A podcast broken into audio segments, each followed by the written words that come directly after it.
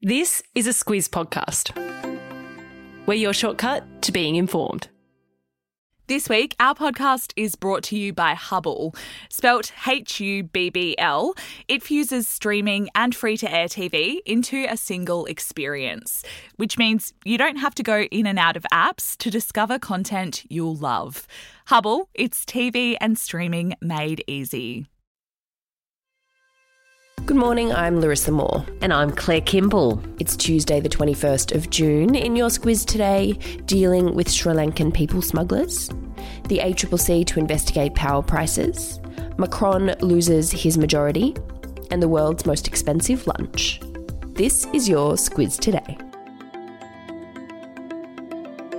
Home Affairs Minister Clare O'Neil is in Sri Lanka to talk to government officials about people smugglers who are pitching Australia as a place to go to flee the nation's economic collapse. Four boats have been intercepted in the last month by Australia's Border Force and Sri Lankan authorities, which makes them the first since January 2020. Before we get into the new government's response and Australia's borders, let's just take a look at the situation in Sri Lanka, Claire, because it's pretty dire right now.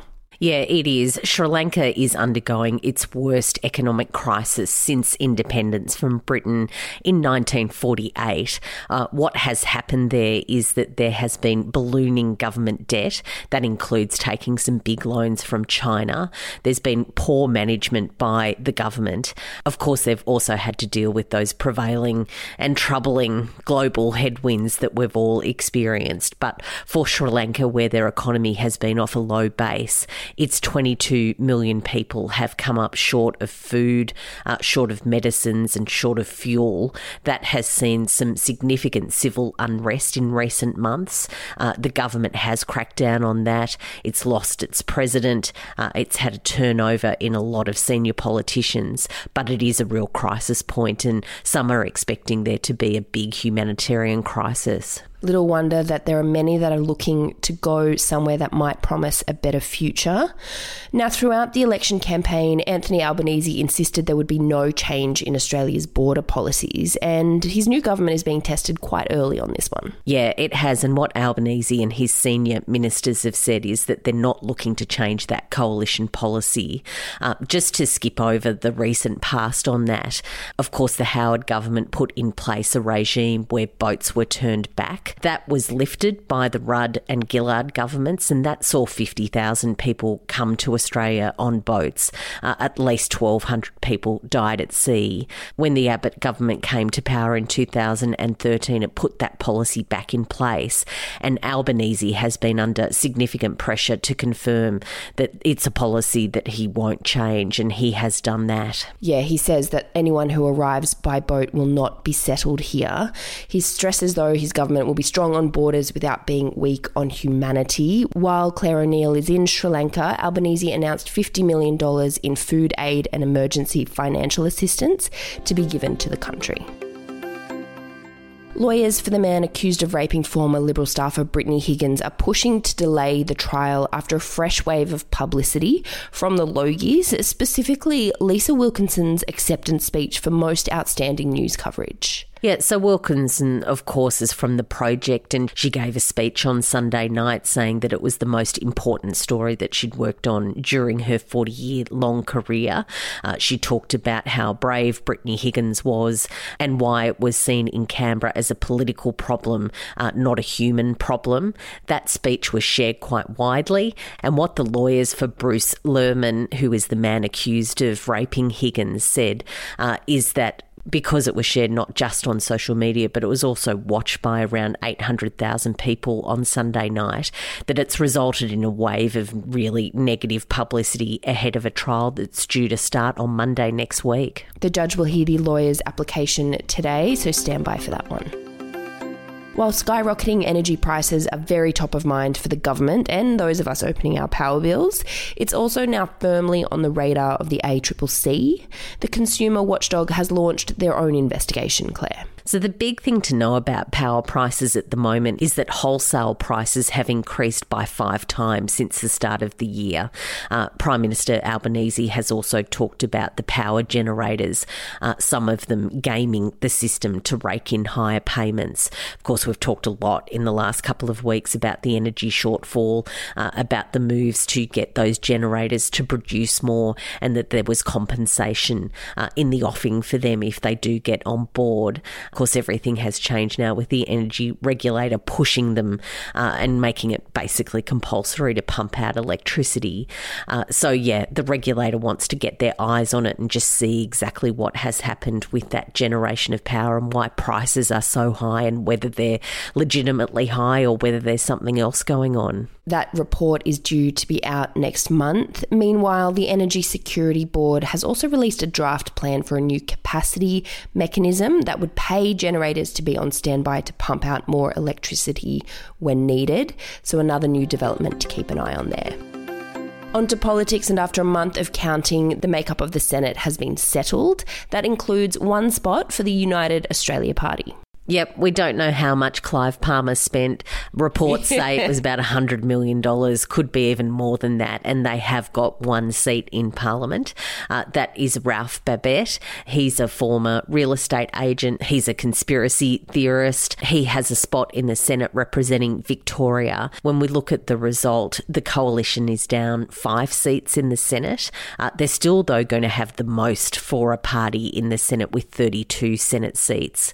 Uh, they don't don't have a majority. When we look at the others, uh, Labor has 26 and the Greens have 12. Uh, there's a couple from One Nation that includes Pauline Hanson, who got over the line, two from the Jacqui Lambie network, including Jacqui Lambie, uh, one from the United Australia Party, as we've just covered, and independent David Pocock. Uh, long story short, what it means is that Labor needs the 12 Greens and one more to pass their legislation. The new proposed parliamentary sitting calendar has also been released, so we'll see them all back in action on the 26th of July. Still in politics, but ducking over to France, President Emmanuel Macron's centrist coalition looks set to lose their parliamentary majority, with fragmentation happening on both sides of politics. There's a new alliance on the left picking up seats, and the far right picking up more seats than before. Yeah, what the analysts say is it's been a bit like a pincer movement.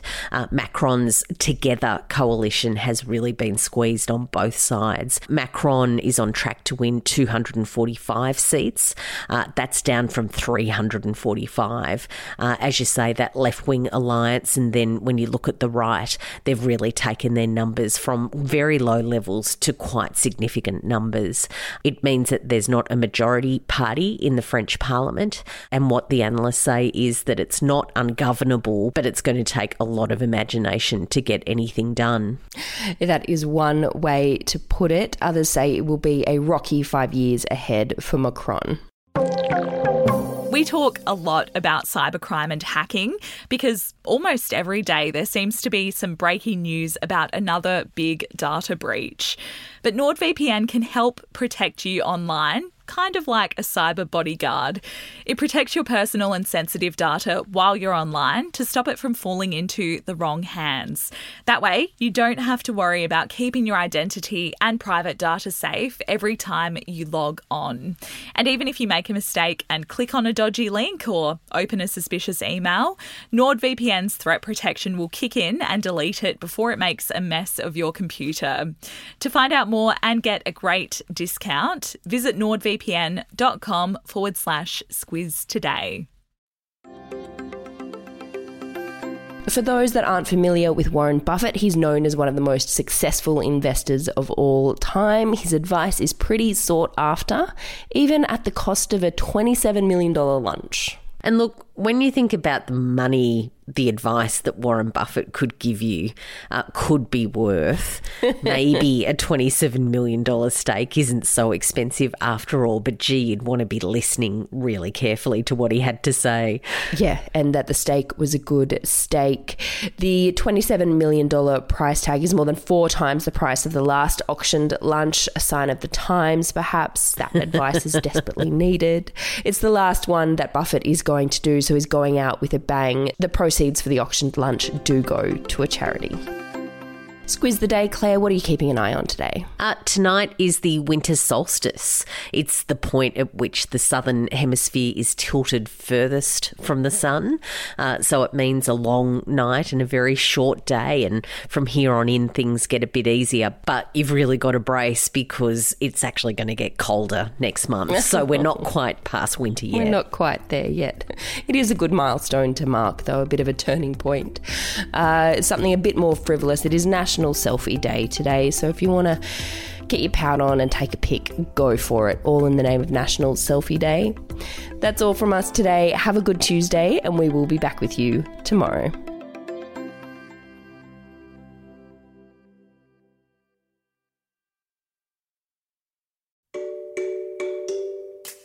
Hi there, it's Bryce from Squiz Kids, the daily news podcast for small people. March is Women's History Month, and we're celebrating over on our socials. Every weekday this month, we're throwing the spotlight on a different iconic woman from Australia's rich history. Follow us on Instagram via the handle at SquizKids to learn the backstories of some incredible Aussie women, and together, honour their legacies.